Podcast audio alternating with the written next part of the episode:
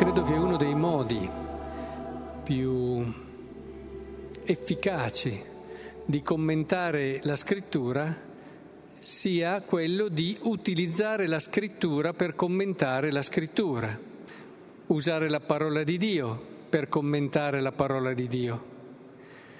Credo che possiamo provare a farlo oggi, cercare cioè di entrare nel messaggio di questo Vangelo partendo da quelli che sono i brani propri o del Vangelo o San Paolo o come San Pietro abbiamo visto ieri, ieri l'altro. Ecco, allora cerchiamo di capire e di comprendere bene questo brano. Per entrare un po' nella verità di questo brano andiamo a prenderne un altro. Nel Vangelo di Marco, al Vangelo al capitolo 10, ricordate ne abbiamo parlato anche nel ritiro, si parla di questo, eh, di questo tale che si avvicina a Gesù e gli chiede cosa devo fare per avere la vita eterna, seguo i comandamenti, lo faccio già, una cosa sola ti manca, dice Gesù, una cosa sola ti manca. E questo modo di parlare di Gesù può indurre in inganno, perché potremmo pensare, eh, hai già fatto tante cose, te ne manca solo una, ti manca solo un poco. Ma se entriamo nella simbologia dei numeri, tipicamente ebraica, quando manca l'unità è come se non ci fosse nulla.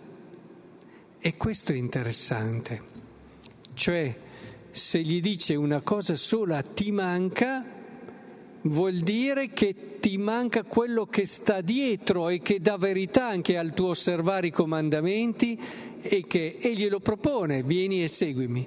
Quindi questo aspetto ci aiuta a capire una cosa essenziale, che il fatto che il pastore vada a cercare la pecora che manca non è che sia un pastore particolarmente avido che pur di non perdere quei soldi che quella pecora vale, la va a prendere e non si accontenta dell'altro no, perché da un certo punto di vista eh, sarebbe anche un po' imprudente, cioè lasci lì le 99 con tutti i rischi che comportano, ma il problema grosso è che se ti manca l'uno, ti manca tutto.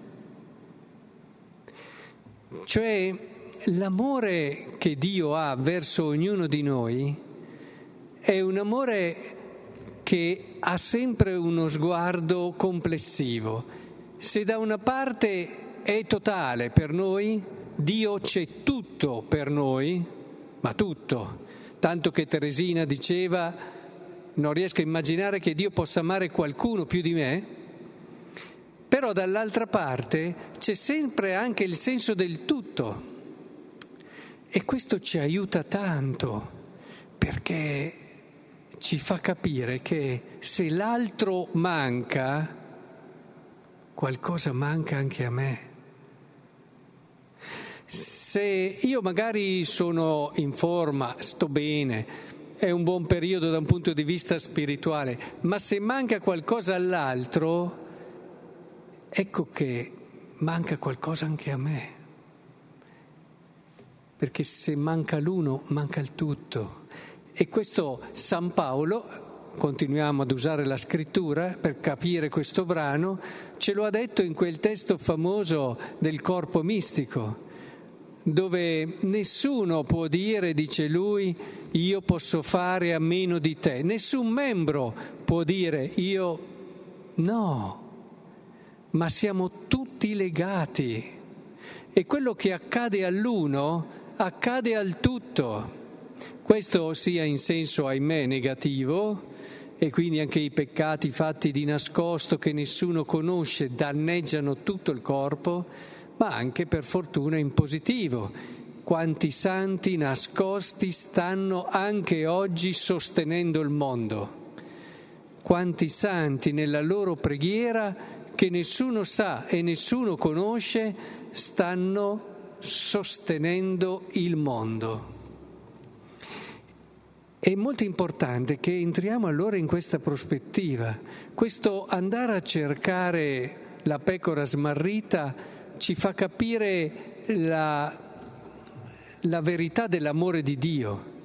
Un amore di Dio che nel, nell'uno vede il tutto e non vede il tutto senza l'uno.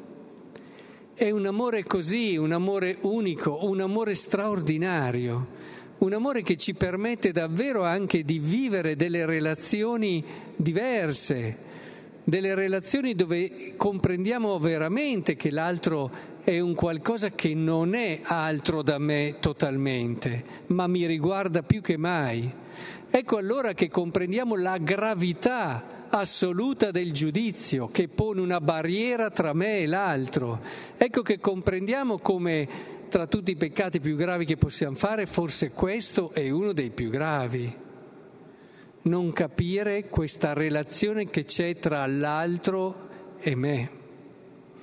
Ecco allora consolate, consolate il popolo, ma nel senso anche di quella compassione, di quel sentirsi uno con un popolo che nell'esilio sta soffrendo, con quel popolo che in un qualche modo sta facendo fatica a ritrovare fiducia in Dio. Sapete che siamo all'inizio del secondo libro eh, grande di Isaia, quello chiamato delle consolazioni, e probabilmente scritto dopo l'esilio. Ed è proprio lì che viene rivisto un po' il senso e il significato di quello che è l'essere vicino a chi soffre per ridargli e ridonargli speranza, ma questo perché c'è una, un senso di unità. E anche quando Pietro nella seconda lettura di domenica ci parlava del fatto che alcuni erano sorpresi che non arrivasse subito il giudizio di Dio, quasi che mettevano in discussione, ecco che spiega dicendo Dio sta aspettando perché vuole che nessuno si perda. Capite come questa lettura ci aiuta a capire questo Vangelo di un Dio che vuole che nessuno si perda. È importante che allora riusciamo a entrare in questa bella, bella verità. Qui siete in tanti, ognuno di voi, ognuno di voi ha qualcosa che riguarda me. Ognuno di voi diventa importante per me. È qualcosa che mi riguarda non dal di fuori perché sono una persona educata, perché sono semplicemente una persona altruista, perché sono una persona empatica, ma mi riguarda perché c'è qualcosa di mio in ciascuno di voi, nel senso che c'è un legame profondo. E questo è importante che lo scopriamo, che lo comprendiamo.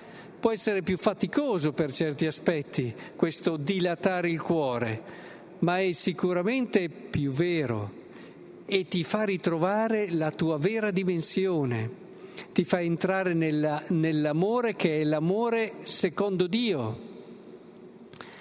E allora chiediamogliela questa grazia, che ci dia quello sguardo capace di trasmettere all'altro quanto è importante per me, che senza di lui mi mancherà sempre qualcosa, perché senza l'unità non ho più nulla.